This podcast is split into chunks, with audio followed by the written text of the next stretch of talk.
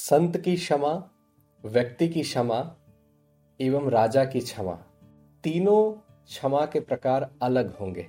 संत की क्षमा माफ़ करना, व्यक्ति, एक साधारण व्यक्ति का माफ़ करना क्षमा और राजा की क्षमा तीनों अलग प्रकार के होते हैं। स्वागत है आप सभी का अर्थशास्त्र के नौवे सत्र में, नाइन्थ सेशन में। मेरा नाम है रवि सिंह चौधरी। और इस सेशन में हम साम, दाम, दंड भेद के बारे में बात करेंगे। तो क्षमा के विपरीत क्या हो गया? दंड, है ना? तो दंड नीति लागू करने के लिए क्षमा को समझना बहुत ज़्यादा ज़रूरी है। जो एक संत होंगे, जिन्हें सांसारिक जीवन से उतना मतलब नहीं है, वो मोक्ष प्राप्ति के मार्ग में लगे हुए हैं तो अपने ज्ञानेन्द्रियों को वश में करना चाहते हैं। संसार से उतना उनका संबंध नहीं है। तो काम, क्रोध, लोभ, मान, मद और हर्ष, इसका संपूर्ण त्याग किए हुए हैं।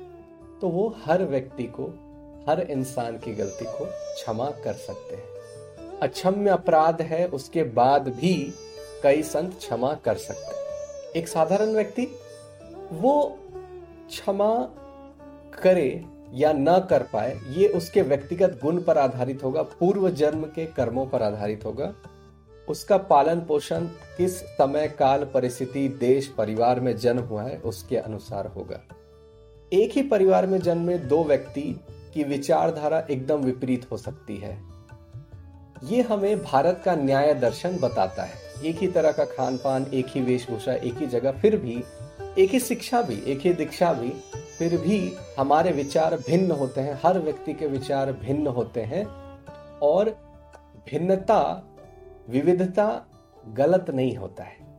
क्या होगा कि जो भी एक व्यक्ति है, अगर उसका मार्ग, अगर वो कर्मयोगी बन चुका है, वो मोक्ष के मार्ग की ओर जाना चाहता है तो बहुत हद तक वो कोशिश करेगा कि ज़्यादा से ज़्यादा चांसेस वो व्यक्ति को, शत्रु को क्षमा कर दे। ठीक है? मन को अपना खाली कर दे फालतू का टेंशन ना ले। लेकिन जो एक राजा होंगे, उनकी क्षमा बहुत सेंसिटिव है, बहुत ज़रूरी है। अगर कम सजा उन्होंने दी तो शायद अपराध कंट्रोल ना हो। ज़्यादा सजा दे दी तो शायद प्रजा ही रुष्ट हो जाए, परेशान हो जाए कि ये राजा तो बहुत क्रूर है। तो जितना सजा देना है हीरे की चोरी और हीरे की चोरी की सजा भिन्न भिन्न होगी, ठीक है? तो ये राजा जो है, इसका ध्यान रखते हैं और वो दंड नीति में वो कानून अपना बना हुआ है। उन्हें इस बात पे सोचना नहीं है। वो जैसे आईपीसी है इंडियन पीनल कोड उसी तरह लॉ बने हुए ये अपराध तो ये दंड, ये अपराध तो ये दंड। इसको रिवाइज किया जाता है समय समय के अनुसार। उस उस काल में भी ऐसा होता था, ठीक है? किसी एक का गुण दूसरे का दोष हो सकता है। तो दंड नीति में आपने समझा क्षमा का महत्व, ठीक है? तो यहाँ जो राजा है, वो राजा को भगवान विष्णु का अंश माना जाता है। तो आप चाणक्य को ब्रह्मा समझ सकते हैं, क्योंकि उन्होंने क्रिएट किया इस राष्ट्र को, ठीक है? चंद्रगुप्त तो मौर्य की सहायता लेकर क्रिएट किया तो पालनहार विष्णु हुए, राजा हुए, लेकिन क्रिएटर हुए, वो ब्रह्मा हुए, वो बैक स्टेज है, वो ज़्यादा दिखते नहीं है सबके सामने, लेकिन वो होते हैं। और जो दंड नीति हो गई, वो यहाँ पर महेश का रूप लिए हुए है। ठीक है, यहाँ पर कोई व्यक्ति नहीं है जिसे हम भगवान शिव का अवतार मान रहे हैं, लेकिन ये जो संविधान है, ये जो कानून व्यवस्था है, ये जो अर्थव्यवस्था है, ये जो शासन व्यवस्था है, यही महेश है, जो डिसीज़न ले रहे हैं कि किसे चूज़ करना है, कौन बेहतर है, किसे नष्ट करना है, किसका संहार करना है, किसे दबाना है, किसे बढ़ाना है। ये हो गए दंड नीति का आधार, ठीक है? तो राजा को हमेशा क्या है, उनका एथिकल बैकग्राउंड हमेशा हाई होना चाहिए। राजा को इंद्रिय जय होना है, ठीक है? वो क्यों ना श्री रामचंद्र ही हो, और ये बात बहुत लोगों को नहीं पता है। जो वनवास होता है, जंगल जाने पर आपका ऑटोमेटिक काम और क्रोध और लोभ खत्म होने लगता है। अगर आप ज़्यादा समय बिता देंगे ना जंगलों में तो क्रोध आप कर नहीं सकते। कितने दिन तक क्रोध करेंगे? आपको सरवाइव करना है। आप क्रोध किस पर करेंगे? लोभ। लोभ किस चीज़ का होगा? लोभ होगा भी तब भी आप वहाँ पर क्या प्राप्त करेंगे? ठीक है? प्रकृति का साथ मिलेगा। आपकी श्वसन क्रिया बहुत शानदार होगी। आपको ध्यान करना पड़ेगा। आप बहुत हद तक मौन वाले स्वरूप में ज़्यादा रहेंगे तो आप में जो है, इंद्रिय जय होने की जो संभावना है, वो बढ़ जाती है, ठीक है? तो ये एक प्रोसेस है। ये जो वनवास था, बहुत लोगों को लगेगा कि ये एक अभिशाप है, लेकिन ये इंद्रिय जय होने में बहुत मदद करता है, ठीक है? गुरुकुल में जाने से इंद्रिय जय होता है, गुरु की सेवा करने में इंद्रिय जय होता है है ना?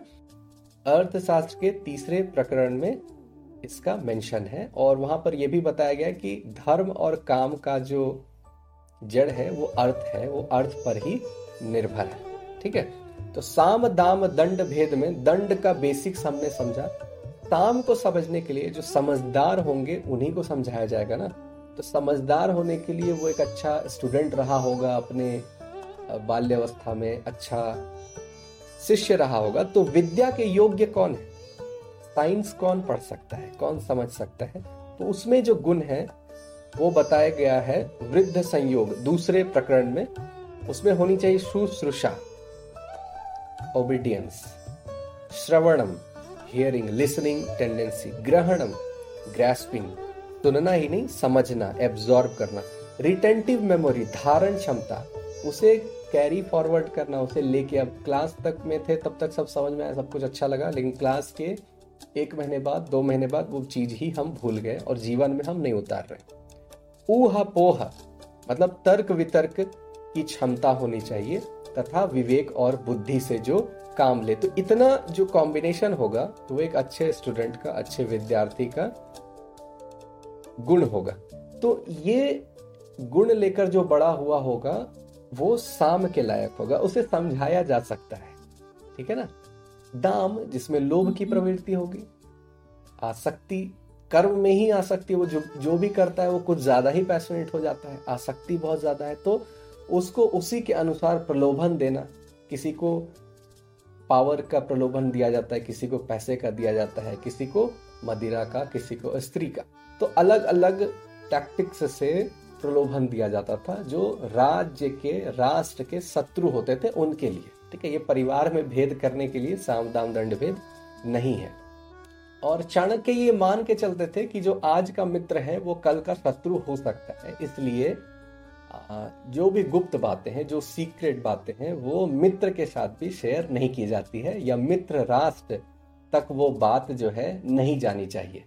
ठीक है, जो ट्रिटीज साइन होती है, दो देश के बीच में अगर समझौता है, बहुत अच्छा समझौता है तो उसको मान के चलना चाहिए कि वो बाद में शत्रु हो सकता है। तो इतना समझ के पॉलिसीज़ बनानी ज़रूरी है। ये दो व्यक्तियों के बीच में भी लागू होता है और दो राष्ट्र के बीच में भी लागू होता है।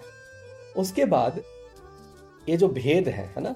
साम, दाम, दंड और भेद, ये जो है बहुत ज़्यादा इंपॉर्टेंट है। और इसको हम लोग बहुत डिटेल में कवर करेंगे और एक एक और सेशन भी लेंगे। क्योंकि भेद जो है, भेद हमारे करिकुलम का पार्ट भी नहीं रहता है ना? जो फूट डालो और शासन करो, हमें बताया जाता है कि अंग्रेज़ ये करते थे। लेकिन ये नहीं बताया जाता है कि वो फूट डालते कैसे थे। ठीक है, धार्मिक स्तर पर हिंदू, मुस्लिम, लड़ाई लड़वा दिया वो अलग बात है। वो धार्मिक स्तर पे वो दिख रहा है, लेकिन और कई कई तरीके कैसे होते थे कि वो दिख रहा है कि वो आपका हितैषी है, आपके साथ है, लेकिन वही आपका शत्रु है, ये पता भी नहीं चल पाता है। तो ये जो भेद है, ये पूरे वर्ल्ड में अभी भी एक इनडायरेक्ट वॉरफेयर स्ट्रैटेजीज है। जो भी एजेंट्स होते हैं, है ना, जो सीक्रेट एजेंट्स होते हैं, गुप्तचर होते हैं, हर एक एक दूसरे के कंट्री में तो वो क्या करते हैं?